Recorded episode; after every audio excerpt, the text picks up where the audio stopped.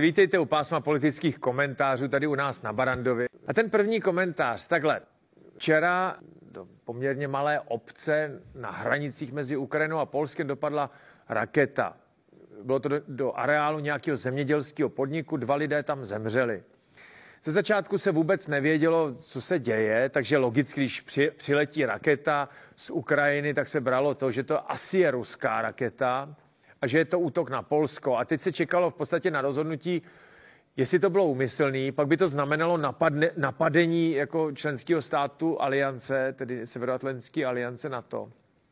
Nebo to byl nějaký omyl, za který se Rusové omluví a bude to dobrý. Polská vláda okamžitě jako svolala bezpečnostní radu a připravovala se na variantu, že to byl útok na Polsko. Jo. Což znamenalo, že vyrazilo vojsko a policejní jednotky a tak prostě k té hranici a čekali, co bude. Čekali na další rozkazy.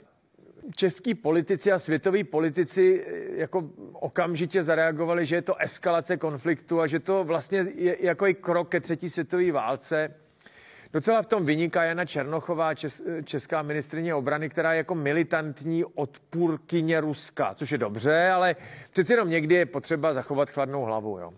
Ta chladná hlava se vyplatila, protože zhruba za tři, čtyři hodiny od toho útoku nebo toho výbuchu polská vláda, respektive polský média přišli s tím, že, že je pravděpodobný, že to byl omyl, že to je ruská raketa, to ano, ale vlastně na Ukrajinci a používaná jako proti, protiletecká nebo protiraketová obrana. To znamená, že Ukrajinci vypálili raketu, aby se střelili ruskou raketu a ta omylem dopadla na polský území nedaleko ukrajinské hranice. Takhle to je. Rusové se nemají v podstatě za co omlouvat, vyjma toho, že tu válku způsobili. Na to, to, to by za A mohli se za to omluvit a za druhý by to mohli už nechat, že jo?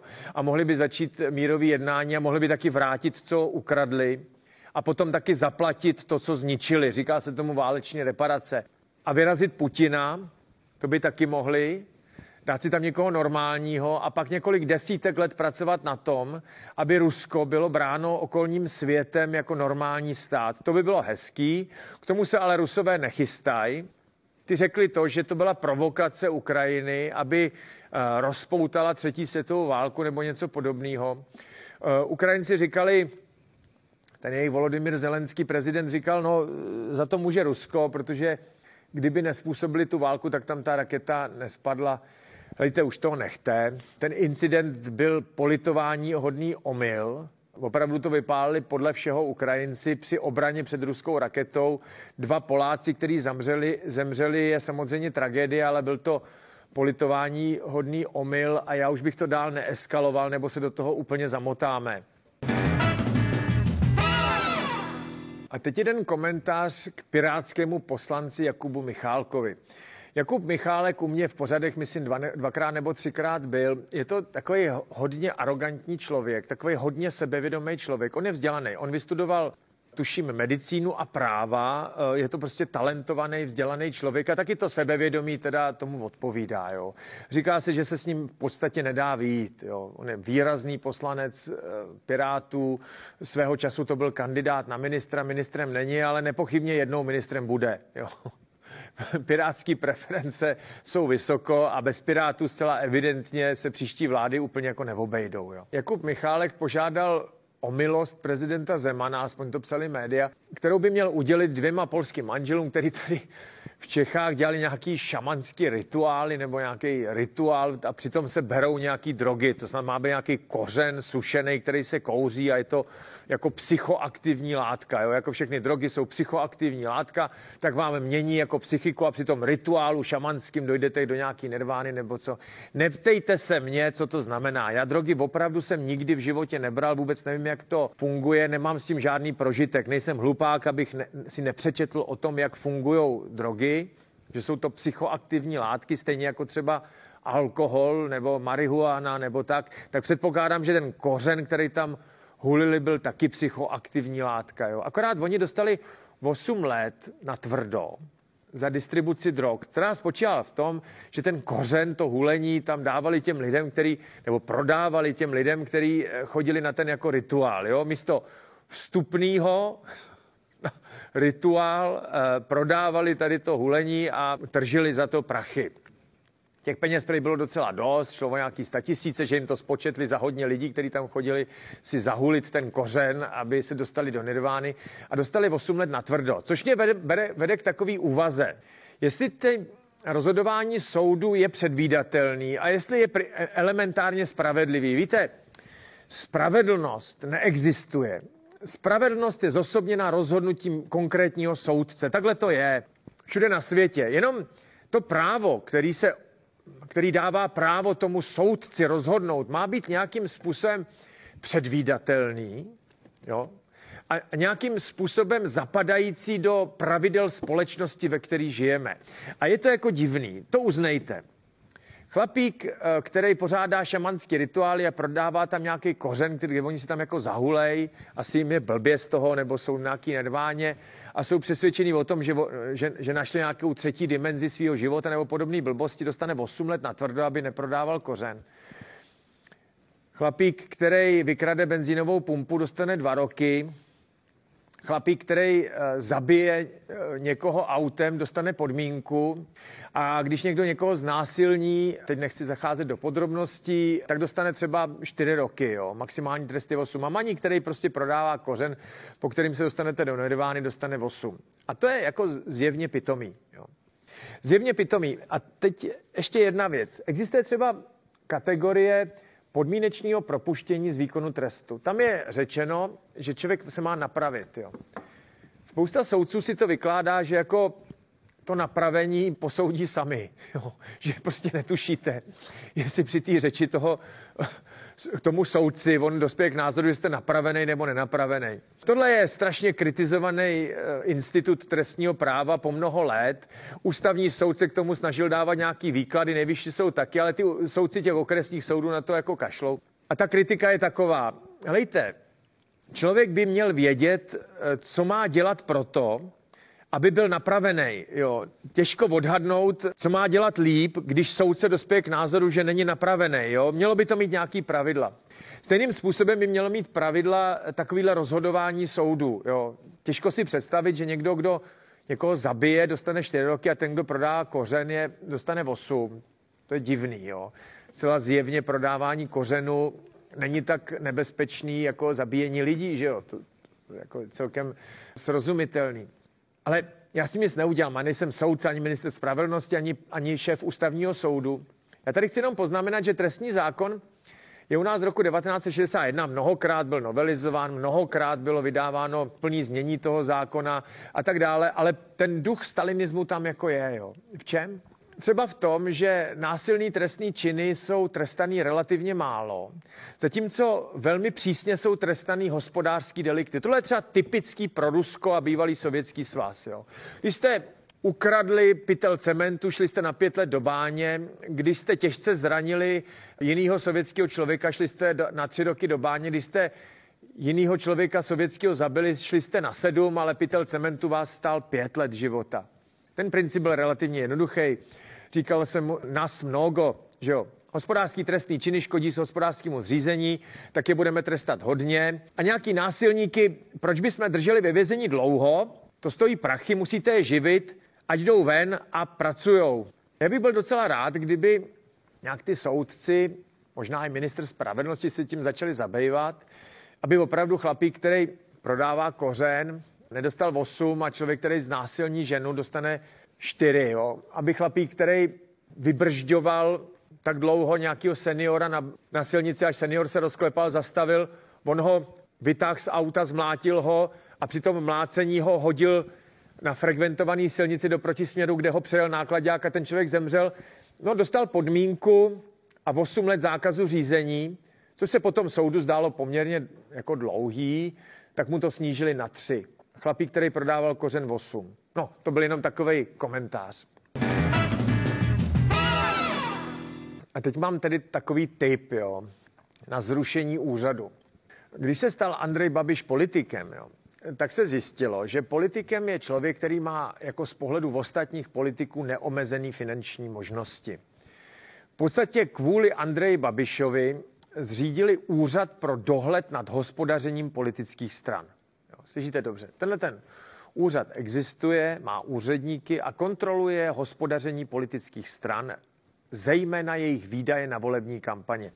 To bylo totiž tak, že oni se politici jako vyděsili, že Andrej Babiš, protože je miliardář, je zválcuje a koupí si hrozně moc billboardů, vykoupí úplně všechny billboardy v, eh, v zemi a vyhraje úplně všechny volby tím, že vykoupil úplně všechny billboardy. Proto zřídili úřad, kde jsou úředníci a který počítají, kolik teda ty strany utratili za ty volební kampaně, jo, aby to nebylo moc a v zákoně stanovili jako maximální výši těch limitů ty volební kampaně. Já mám takový návrh, prosím vás, v rámci úspor státního rozpočtu, nedalo by se to zrušit, tohleto. Oni okamžitě, když se to zřídilo, tak všechny politické strany, jejich poradci a účetní advokáti začali vymýšlet, jak to obejít. Samozřejmě to obcházejí, ten úřad se dotazuje a šetří teď volební kampaň, která proběhla před těma minulejma těma parlamentníma volbama v roce 2018, jo, tak jestli zjistí, že se tam děli nekalosti, tak už je to úplně jedno. Oni teď budou dělat novýho předsedu vybírat. Prosím nás, už ho nevybírejte, kdyby to šlo. Ten úřad zrušte, trochu ušetříme. Já vím, že to nestojí miliardy, ale aspoň to nebude takhle směšný. Tak a e, další úřad. Vláda se rozhodla zřídit digitální a informační agenturu DIA. DEA je eh, americký státní úřad pro boj s drogama, jo, protinarkotický úřad, ale my budeme mít DIU, digitální a informační agenturu. Tahle ta agentura bude úplně nový úřad, budou mít nový barák, nový úředníky a prej mají převzít z ministerstva vnitra nějakou tu zprávu těch registrů, který tam tehdy zavedl Ivan Langer, Jo, když byl ministrem vnitra, tak on byl takový hodně digitální, Ivan Langer, a se svým náměstkem Zdeňkem Zajíčkem dali dohromady tyhle ty základní registry a taky udělali checkpointy, co je teď na těch českých poštách a podobně, a udělali velký krok, krok v digitalizaci. Upřímně řečeno od té doby v podstatě jediný. Vyjma toho, že celou dobu se ukrutně kradlo. Jo, nějakýma dalšíma softwarama, registrama a tak dále, a tak dále, a tak dále. Pochodem teď, jestli jste viděli, byla taková zajímavá kauza, že policajti pozbírali nějaký e, maníky, který vyráběli software pro ministerstvo spravedlnosti a pro soudy. Přitom kradli DPH a podváděli s daněma. A zabavili jim jako Bentley a Ferrari a hodinky za 2 miliony a tak dále. No dobrý, tak v pohodě. Tak jestli někdo vyrábí pro ministerstvo spravedlnosti software, tak ať si koupí Bentley, jo. Jenom nevím, jestli je to úplně jako správný, aby firma, která dělá nějaký informační systémy pro ministerstvo spravedlnosti, měla na Bentley, ale to už necháme na to ministerstvu spravedlnosti. Teď na to budeme mít novou agenturu, veme tu zprávu těchto těch softwarů a těch registrů od ostatních ministerstev a prej se to tím spraví. Takhle, určitě se to tím nespraví. Určitě zřizování tohohle úřadu je úplná pitomost. A dám vám příklad, proč. Jo. Babiš doš, dospěl k názoru, že na ministerstvu školství blbě funguje sport. Jo. A před několika lety zřídil Národní sportovní agenturu, která od toho ministerstva školství to vzala, ta Národní sportovní agentura, a začali to jako řešit sami těch úředníků je teď tam desetinásobně víc, než bylo na tom ministerstvu školství, nevyřešili nic. Teď je tam předseda sportovní agentury, který jako říkal, že má jenom maturitu a že už tam dál jako nebude a že tam dá někoho jiného. Už taky pár těch lidí tam pozavírali a výsledek pro sport není žádný, nijak se to nezlepšilo. Tu národní sportovní agenturu čeká jako nejasný osud. Ono by bylo nejlepší, kdyby to zrušili a vrátili to na to ministerstvo školství. Tam to aspoň uměli dělat tady tuhle tu digitální a informační agenturu bohužel čeká úplně stejný osud jako Národní sportovní agenturu. Čtyři roky se s tím budeme crcat, aby jsme zjistili, že to nefunguje. Víte, že existuje 90 korunový regulační poplatek za použití pohotovosti? Pamatujete si na to určitě. Dřív byl 30 korunový regulační poplatek za to, že jste přišli k lékaři jo, do nemocnice. Každý, kdo tam jako by přišel a chtěl po nemocnici nějaký úkon, musel zaplatit regulační poplatek 30 korun. Jo, že vyndají vaši kartu, že si sednete do čekárny, pan doktor vás přijme a tak dále. To je, a za léčbu bude platit eh, zdravotní pojišťovna. Ten regulační poplatek byl proto, abyste tam nechodili s blbostma.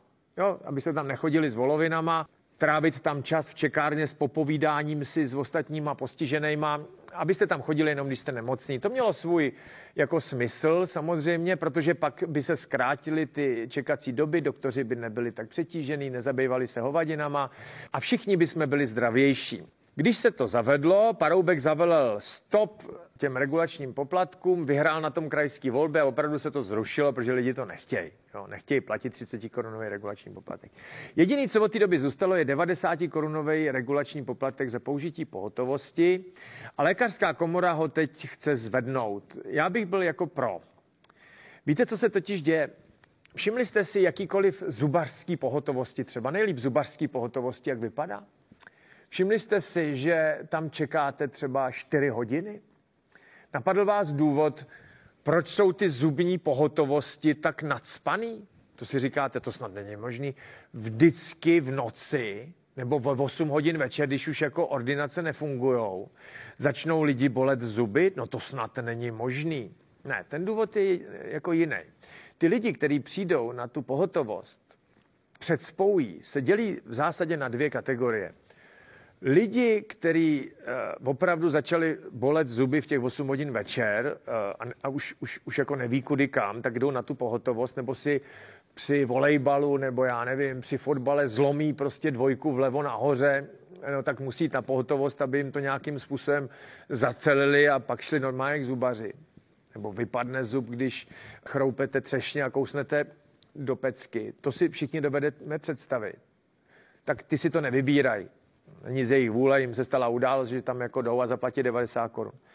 Bohužel větší část těch lidí tam je proto, že těch 90 korun je levnější eh, než zubař eh, normálně. Jo? Že eh, na pojišťovnu dneska málo zubařů pracuje, to víme. Vždycky vám řeknou, že budete doplácet, za něco, za výplň, za tuto, za tamto, tohle nehradí pojišťovna, tamhle to hradí pojišťovna. Já třeba platím na zdravotní pojištění opravdu spoustu peněz na zdravotní pojištění a k zubaři chodím a jsem připravený mm, samozřejmě zaplatit. Já tam chodím každého půl roku, naštěstí už rok mi nic nevrtali a oni zrengenujou a prohlídne mě lékař a pak jdu na zubní hygienu. To je takový můj každopůlroční rituál. Jsem připravený zaplatit. Spousta lidí to má úplně stejně, až na to, až na to že už nemají tolik peněz. Jo. A když potřebují lékařské ošetření, tak jdou za 90 kaček na pohotovost. Takhle to teď funguje. Já samozřejmě nevím, jestli se to dá vyřešit tím, že to nebude 90 kaček, ale dvě stovky. Řekl bych, že ne. Možná ta lékařská komora, která to chce zvednout, ten poplatek, by se měla zamyslet nad tím, jak to udělat, aby víc těch úkonů u zubaře bylo hrazených ze zdravotního pojištění, protože pokud budete postavený před volbu, že budete počítat s tím, že si doplatíte 2000, anebo zaplatíte 90 korun regulační poplatek a nebude vás bolet zub, tak bude pořád víc lidí, kteří budou volit 90 korun a 4 hodiny v čekárně. Problém je v tom, že jestli si fakt ulomíte zub otřešeň, tak vás to bude štvát, protože tam 4 hodiny budete čekat taky. Tak a teď téma a komentář. Naše vláda dělá spoustu věcí, různých úkonů na, k zastropování cen energií, jo, ke zmírnění té energetické krize. Já to zmíním. Udělali jsme 6 korun strop za kilowattu elektrické energie, 3 koruny strop za plyn. Zastropovali jsme taky cenu těm výrobcům jo, a z toho rozdílu musí platit asi 90% odvod státu. Zavedli jsme taky windfall tax, daň z mimořádných zisků. Myslíme na lidi při těch příspěvcích na bydlení a podobně. Zavedli jsme taky úsporný tarif. Jo. Teď jsem vymenoval spoustu kroků, které jsme zavedli proto, aby ta energetická drahota na lidi nedopadala tak dramaticky. A celý je to na prd. Víte proč? Protože Němci udělali zastropování cen energií pro domácnosti, malé podniky, ale i velké podniky. To je od nich hezký. Česká vláda zastropovala ty ceny pouze pro malé podniky a domácnosti na 6 korunách za kilowatu. Víte, na kolika korunách zastropovali Němci tu elektriku? na 13 centech, což jsou zhruba 3 koruny. Takže takhle. Německé domácnosti mají kilowatu za 3 koruny maximálně.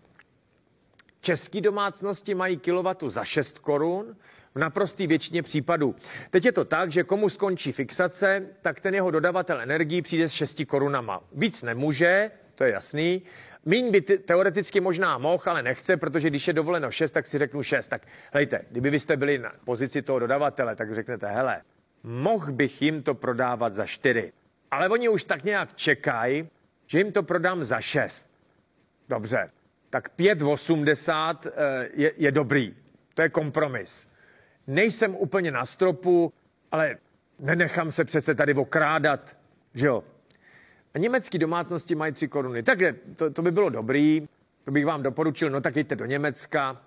Pamatujete si na toho legendárního náměstka ministrině průmyslu Novákový, když si lidi stěžovali na to, že Poláci mají levnější internetové tarify na data, tak on jim říkal, no tak se odstěhujete do Polska.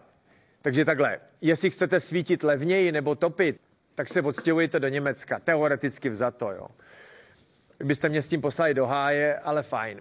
Potíž je jiná, jo. A toho ještě horší. Potíž je v tom, že český podniky, velký průmyslový podniky, nemají tu cenu elektriky zastropovanou vůbec. Ty malí ji mají zastropovanou na 6 korunách. Německý velký podniky ji mají zastropovanou na 3 korunách a ty střední taky. Otázka do kvízu je, kdo má konkurenční výhodu u zákazníků? Německý podnik nebo český podnik?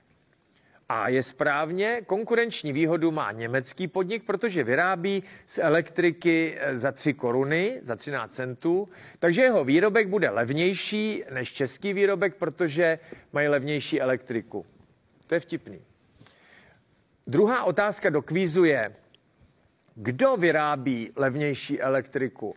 Němci nebo Češi? B je správně.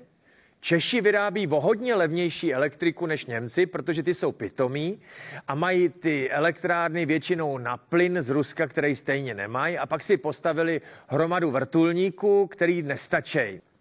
Otázka třetí do kvízu je, proč německé domácnosti, německý velký podniky mají o hodně levnější energi- elektriku když český podniky mají o hodně dražší a Česko ji vyrábí o hodně levnějc? Odpověď je nevím.